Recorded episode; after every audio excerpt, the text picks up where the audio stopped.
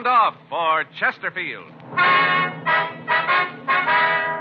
Chesterfield, the only cigarette in America to give you premium quality in both regular and king size, brings you Dragnet.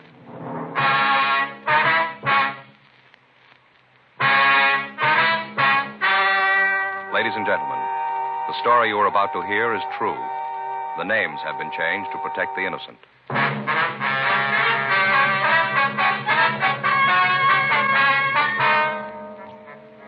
A detective sergeant. You're assigned to robbery detail. For the past six months, the managers of large markets in your city have been the victims of a holdup man. You thought you had the suspect in custody. You were wrong. Your job? Get him.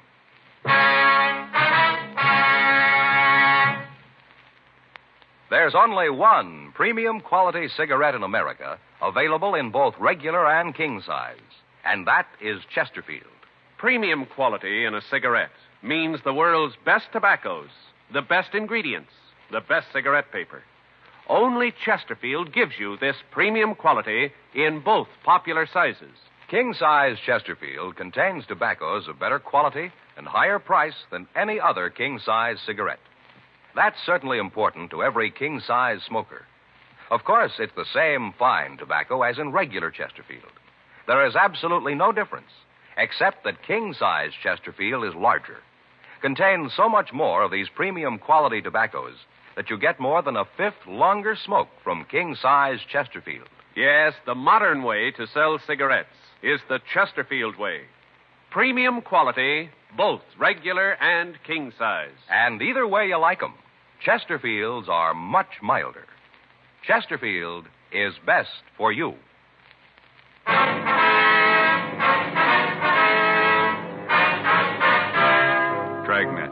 The documented drama of an actual crime. For the next 30 minutes, in cooperation with the Los Angeles Police Department, you will travel step by step on the side of the law through an actual case transcribed from official police files. From beginning to end, from crime to punishment, Dragnet is the story of your police force in action. It was Saturday, March 22nd. It was cold in Los Angeles. We were working the day watch out of robbery detail. My partner's Frank Smith. The boss is Captain Didion. My name's Friday. We were on our way out from the office, and it was 9.36 a.m. when we got to 4623 Linwood. Bakery shop. Yes, sir. Can I help you? Police officers, ma'am. Oh, yes, you want to see Mr. Jenkins. He's in the back. Uh, right through that door. Thank you, ma'am. How is Mr. Jenkins? Oh, he's all right. Got a bad cut on his head. The ambulance was here. Uh huh. Do you know if there are any witnesses? I don't know. The other officers are checking it now, I guess. Mm-hmm. About how long have they been here? I'd say ten minutes. All right, ma'am. Thank you. Who is it? Police officer, sir. My name's Friday. This is my partner, Frank Smith. Oh, what happened to the other officer? Well, he left, Mr. Jenkins. A couple of questions we'd like to ask you about this. Yeah, sure. Pull up that chair there. Thanks very much. Thank you. You feel all right, sir? Yeah, headaches a little, but I feel okay. Guy from the ambulance said I should see my own doctor. I don't know when I'm going to get time to do that. It's nothing serious, a little cut. Yes, sir. Would you tell us just what happened here? Sure, there's not much to it. Where do you want me to start? Well, what time did the man come in? Oh, I see. Must have been about 6.30 this morning. I was just frying the donuts. I heard this knock on the back door, and I let him in. What did he look like, sir? Well, just like the descriptions in the paper. That's how I knew it was the Black Masked Bandit. Had the overcoat on, the hat, and the mask on his face. Was he carrying a gun? Yeah, it looked like a 38 revolver, long barrel. Mm-hmm. What happened then? Well, at first I couldn't figure it. You know, I'd read in the paper where he was robbing markets. I couldn't figure what he was doing in a bakery. He was alone then, huh? Yeah, at least I couldn't see anybody with him. All right, go ahead, sir. Well, he came in and sat down, told me to go ahead with what I was doing. Sat right over there in that chair. Mm-hmm. Leaned back against the wall and just talked. What did he talk about, do you remember? Just that, nothing special. Then he asked me to hand him one of the donuts I'd finished. Said he wanted one of the chocolate ones. I gave it to him. He just leaned back and ate it. I see. I asked him what he wanted. Uh, why the gun, you know? Yes? He said he didn't want me to get any bright ideas. And he asked me how much money I had. Yeah. I told him I only had about 150 bucks, and he said that wasn't much. I said there wasn't, but it's all I had. And I asked him if he was going to rob me. What did he say to that? He said he probably would. Mm-hmm. All this time, did he keep the mask on? Yeah, he never took it off. How long was he here? Well, he got here, like I said, at 6.30. He left about 8.15, just before Vera came in. She's the one who found me. Vera? Yeah, she's the girl who takes care of the store. You probably saw her out front when you came in. oh, in. yeah, sure. Go ahead. Well, I finished up with the donuts, and then I asked him if he'd like a drink. I said I had some brandy locked up and asked him if he'd like a shot. Mm-hmm. He said he would. I went over to get it. I, I keep it over there in that cupboard. And when I walked over, I had to walk right in front of him. Yeah. Well, you probably know it gets pretty hot in a bakery, the ovens and all. I guess he was kind of relaxed. Yeah. Well, when I walked by him, I grabbed his gun, took it right out of his hands, and he jumped up and told me to hand it over to him, said for me to give it back and I wouldn't get hurt. I told him he had the shoe on the wrong foot, that I was calling things now. Yes, sir. What'd you do then? Well, if I hadn't seen it with my own eyes, if it hadn't happened to me, I'd never believe it. What's that? When I took the gun away from him, he looked real surprised. That's when I told him that I was the boss, and he just stood up and started to walk toward me. I told him to stop. I pointed the gun at him, told him to stay where he was. Yeah? But he didn't stop. He kept coming right at me. I told him again, but he kept right on walking. And then I fired at him. Well, it wasn't any farther away from him than 10, maybe 15 feet. Didn't hit him, so I pulled the trigger again. Shot right at him six times. Right at him. He just kept walking at me. Now, at first, I thought the shells in the gun were blanks. And then I could see where the bullets were hitting. Well, there, you can see a couple of them in the wall. I couldn't believe my eyes. I missed him every time. What did he do right after you shot at him? When I fired the last shot, the gun clicked a couple of times. He just stopped and laughed. He said that I'd run out of bullets and that I'd better give the gun to him. Did you? Yeah, I threw it at him as hard as I could. I missed him then, too. The gun hit the floor, and I could see the sparks fly, and then he picked it up and came after me. I didn't think I'd be in much trouble. He looked so little. But when he grabbed at me, I knew I'd had it. That man had hands like a vice. Mm-hmm. He grabbed my arm and hit me on the head right, right here. He knocked me out. He came to when Vera came in. The guy was gone, so was the money. Well, where'd you keep this money? In my pocket, I had it in my wallet. I don't, I don't usually put it in the cash register until, until Vera gets in. I see. Now, you said that when the gun hit the floor, you saw the sparks fly from it. Is that right? Yeah, you you know, uh, like when you hit a piece of flint with another rock, like the Boy Scouts. Yeah. You know, like that. Did you notice that the gun seemed damaged in any way? No, I didn't have time to notice anything. Right after that, he hit me. Uh-huh. I wonder if you'd give us a description of the man. Well, sure, like I told the other officers, he was a little man, real old. How old would you say? Oh, maybe 50 or so, not any younger. You're pretty sure about that, are you? Yeah, About how tall? maybe five two, not any more than that. Kind of hard to tell with that big coat on. It looked like it was five or six sizes too big. Looked kind of funny at first, then you realized who he was, and it wasn't funny anymore. Mm-hmm. I wasn't too scared of him when I first saw him, even when he came at me, but when he grabbed my arm, I knew I had trouble. Yes, sir. Still can't understand it. Six shots, and I didn't hit him once. I tell you, the guy's not human. Well, he's scoring pretty good for a ghost.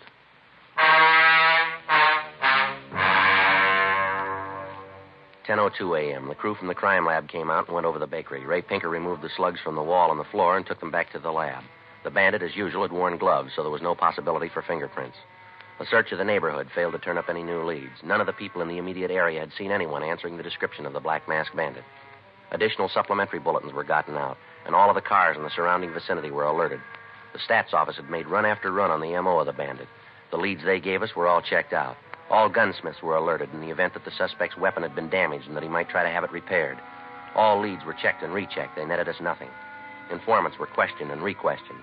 The plan that had been worked out for checking with the managers of the supermarkets in the city was continued. Three weeks passed. The bandit hit again, this time a market just outside of Eagle Rock.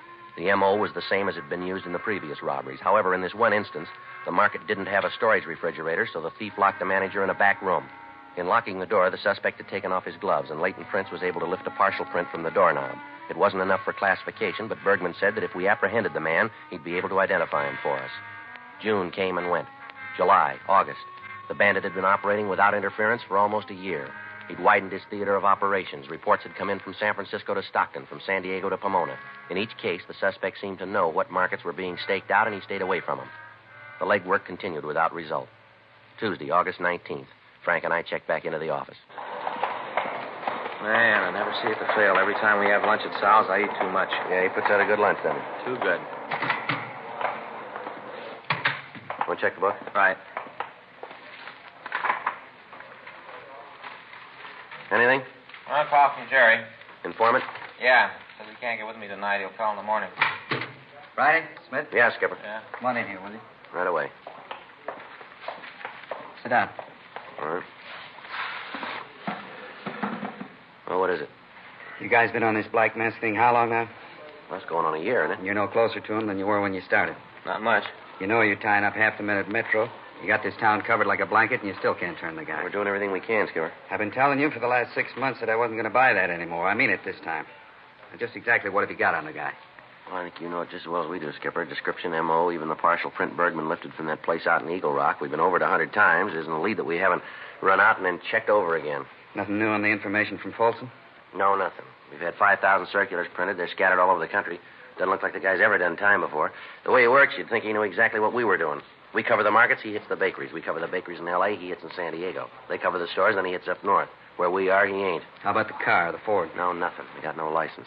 You ever hear anything on the damaged gun? No, he never tried to have it fixed that we can find out about. He's gotten a hold of another gun someplace. Latest reports say he's using a revolver with a two-inch barrel. Well, where do you stand now? I don't know. We got every store from La Cienega to Alameda covered, from Hollywood Boulevard south to Jefferson. Big area. Yeah, it's a lot of stores, too. There's a cruiser car or a cop in or near every large store and bakery in that area. Every police unit in the city's looking for the guy. If he hits again, we should get him. Hey, Friday? Yeah, Murph. A call just came in from Wilshire. Figure you want it. Here you go. Thanks. What is it? Yeah, we got the whole town waiting for him with open arms. Everything's set, and he pulls a switch. What is it, Friday? The Black Mask Bandit. He's going in for kidnapping now.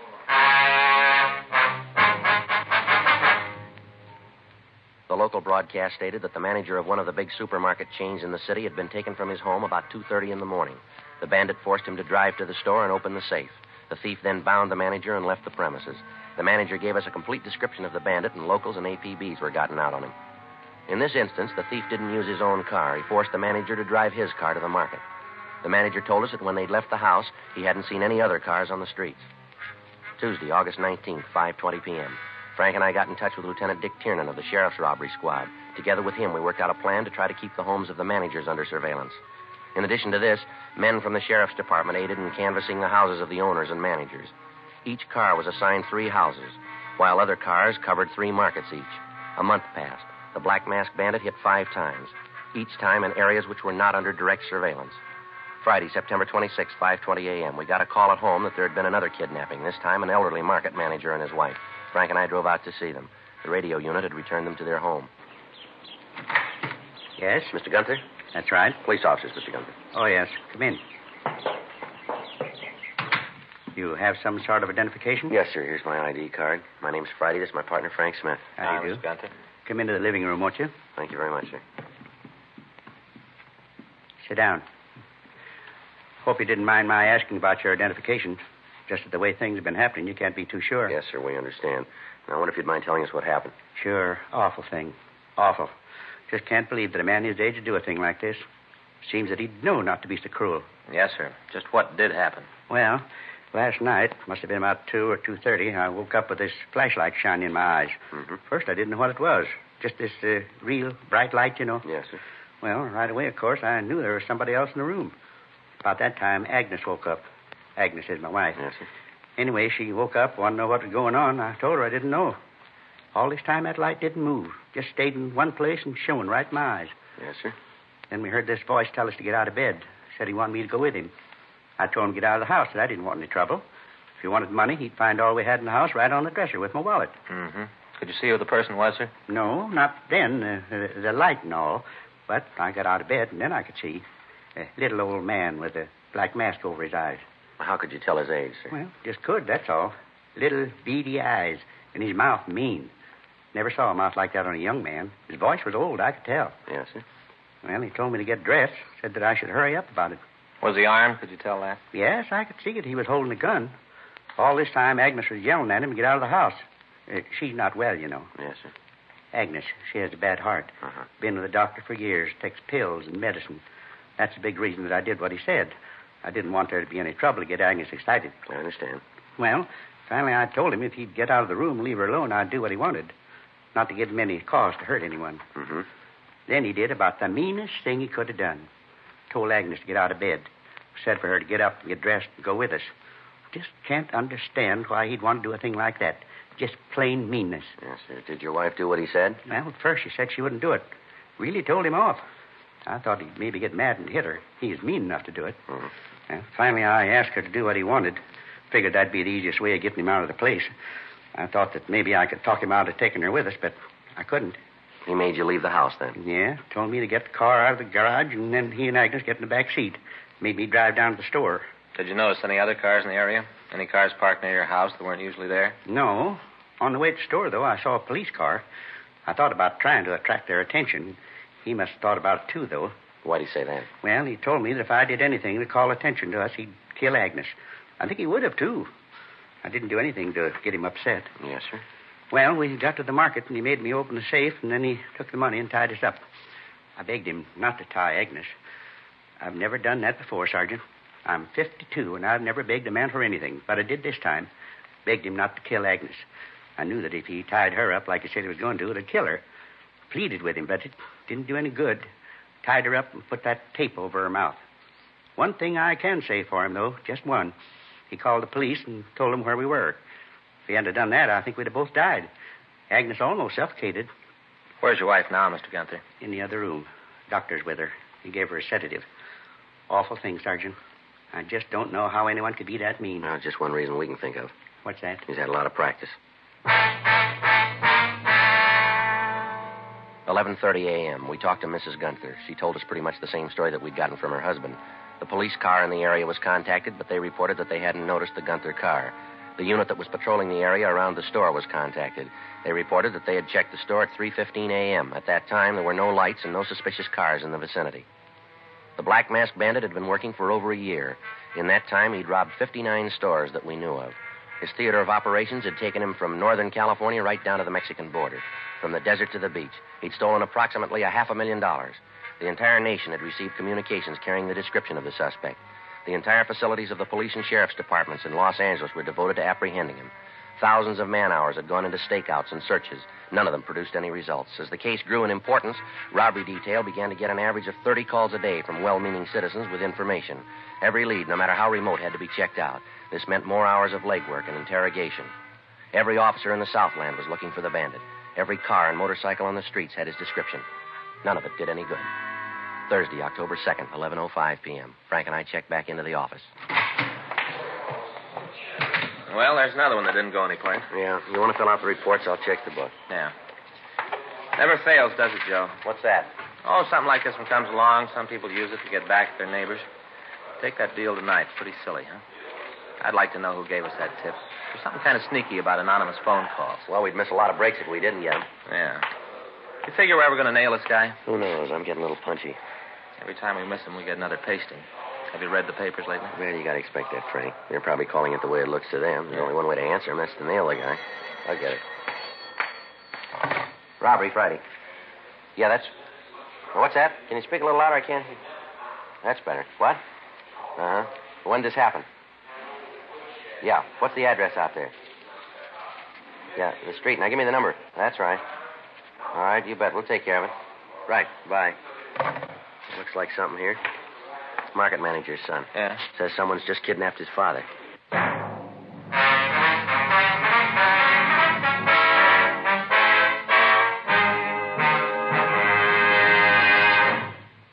You are listening to Dragnet, the authentic story of your police force in action.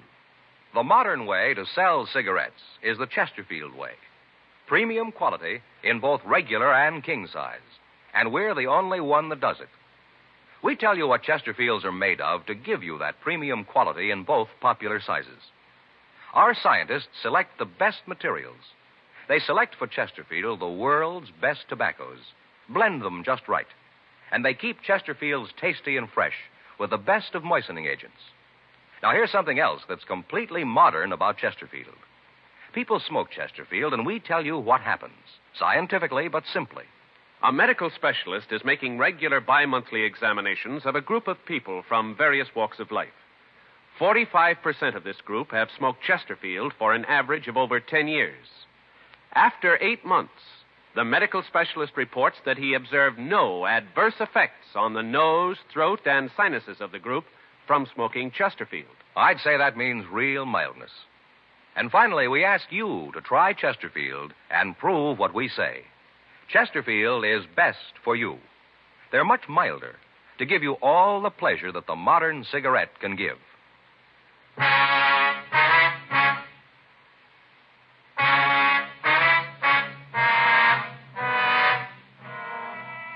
Eleven twenty-three p.m. Frank and I checked the manager's name on the list. We got the address, and seven minutes later, we pulled up in front of the store. In the rear of the store, we could see two men. One was dressed in a bathrobe, the other in a large overcoat with a brown hat pulled down over his eyes.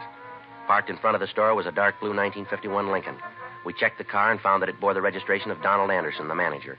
Frank went around to the rear door of the market, and I covered the front entrance. We waited. At 11:42 p.m., the bandits started for the front door. All right, Mister Police Officer, hold it up there. Come on, drop the gun. Give it up. Mister Cop, get out of here! Frank, cover the other side of the building. He's going for that fence, Joe. All right, come on, Mister. Give it up. You all right, Joe? Yeah, come on, let's get over this fence.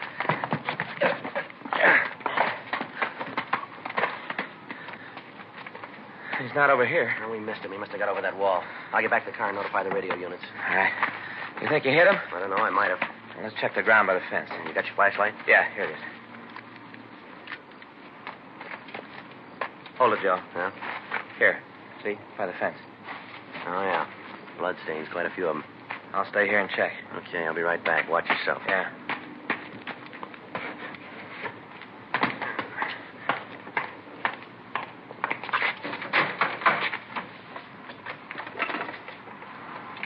Unit 1K80 to Control 1. Unit 1K80 to Control 1. Control 1 to 1K80. Go ahead. While attempting to arrest market bandit during commission of robbery, he exchanged fire with suspect. Suspect is known to be wounded. Suspect armed. Use caution. Suspect seen fleeing on foot. All cars in area converge on corner Figueroa and Woodlawn. Suspect described as WMA, 50 to 55 years, 130 to 140 pounds. Block off area at Vernon to Slauson. At Vernon to Slauson. And from Figueroa to Main. Suspect last seen going through houses at 49th and Figueroa. That's 49 and Figueroa. Roger, 1K80. Attention, all units. Attention, all units. All units in the vicinity of 49th and Figueroa. Robbery suspect wounded while attempting robbery of market. Suspect described as WMA, 15 to 55 years, 130 to 140 pounds. Block off area at Vernon to Slauson, Vernon to Slauson, and from Figueroa to Main Street. Suspect last seen going through houses at 49th and Figueroa. Unit 1K80 to Control 1. Unit 1K80 to Control 1. Control 1 to Unit 1K80. Go ahead. Suspect is known to be armed. Approach with caution. Use caution. Unit 1K80 to Control 1. KMA 367. All units. Robbery suspect at 49th and Figueroa, known to be armed. Approach with caution. Repeat. Approach with caution. What do you figure, Frank? Well, he's in here someplace. Let's find him. In the next three hours, 37 police cars combed the area. Every possible hiding place was investigated. A house to house search was started. Citizens were asked to lock their doors and to open their homes to no one. In one of the yards, we found the hat and coat worn by the suspect, but apparently he'd made good his escape. Broadcasts were gotten out to the entire city, putting them on the alert. Additional officers were sent to the blockaded area to help with the search. Captain Didion came out from the office to direct the operations. 3:30 a.m. The area had been checked and rechecked. No sign of the suspect. Frank and I went back to our car. I don't know, Joe. The guy's got us jinxed. Seems like everything we do, he's got us beat. It doesn't make much sense, does it? We got to turn him sometime. Yeah, we've been saying that for a year. Didion was sure in a rare mood tonight. Well, he's got trouble with his stomach again. I'm going to have trouble with mine if this keeps up much longer. Yeah. Joe, car. Yeah, take the other side of it. Right. All right, come on out of the car, mister. Come on, we know you're there. Get out. Get out of here, cop! Come on, throw that gun out here. You can't go anywhere. Give it up before you get killed. I ain't coming out. Don't you try coming after me. You haven't got a chance. I dropped the gun. All right. All right, I quit. Got no more shells. I can't fight anymore. I quit. I quit. Please don't shoot anymore. All right, throw that gun out here. Come on. All right, now get out of the car. Keep those hands up. Put them behind your head. Now, come on over here. Turn around. Put your hands against the car. Straight out in front of you. I'll shake. Hey, you're going to call an ambulance for me. I'm hurt. Hey, can't you see I'm hurt? Ain't you going to do anything for me? Please, clean, Joe. Here. Here. Get your hands behind you. Want to put in a call for the ambulance? Right. You didn't have to shoot. I would have stopped if I'd known you was cops. You got trouble with your ears? No. We told you we were officers. You built this thing. We just went along with you. A lousy deal anyway. I should have stopped. I should have quit when I was ahead. If I'd have stopped, you guys would have never caught me. Never. They're on the way, Joe. Good. What's your name, mister? Jerry. Jerry Rogers. How old are you? 35. All this time, we're looking for an old man. How do you figure it, Joe? I don't know. Gray hair, big overcoat, and that mask. Witnesses didn't get too good a look at him. Yeah. You ever been arrested, Rogers? Yeah, once. Isn't that ambulance ever going to get here? It's coming. What'd you fall for? Huh? What were you arrested for? Drunk driving. Oh, I should have quit. I should have laid off. Yeah, it's too bad you didn't figure it that way a little sooner. Look, I don't want any morals. When's that ambulance going to get here? Don't worry about it, Rogers. Huh? You've got a lot of time.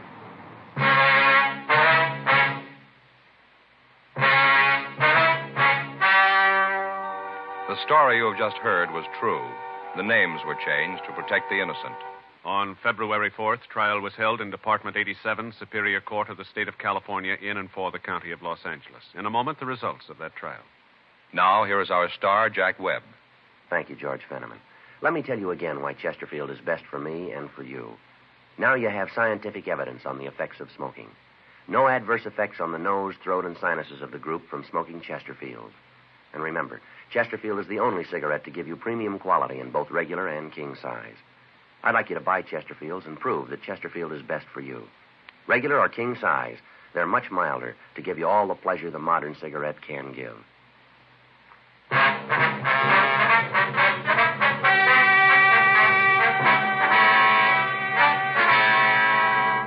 Gerald Stephen Rogers was tried and found guilty of 12 counts of robbery in the first degree and four counts of kidnapping. He was sentenced to life imprisonment in the state penitentiary, San Quentin, California. Ladies and gentlemen, the National Safety Council reminds you to make sure your car is really in shape for winter driving. Check headlights, windshield wipers, tires, and brakes. And then winterize your driving. Get the feel of the road when you start out. Keep well behind the car ahead. Instead of slamming on brakes and starting a skid, pump your brakes to slow down or stop. And always take your time in wintertime.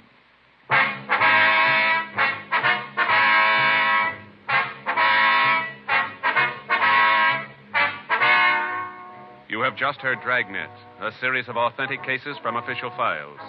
Technical advice comes from the Office of Chief of Police W.H. Parker, Los Angeles Police Department.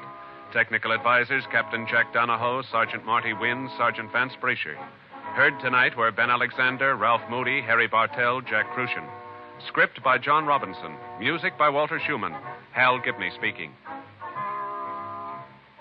Sound off for Chesterfield. Either way you like 'em, regular or king size, you'll find premium quality Chesterfields much milder.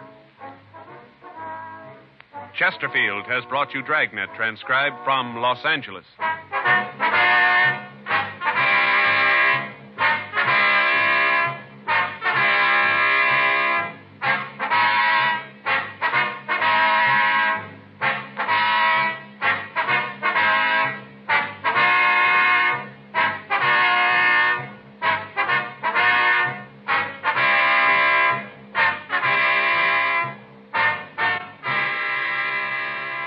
Tonight, it's Adventure with Barry Craig, confidential investigator on NBC.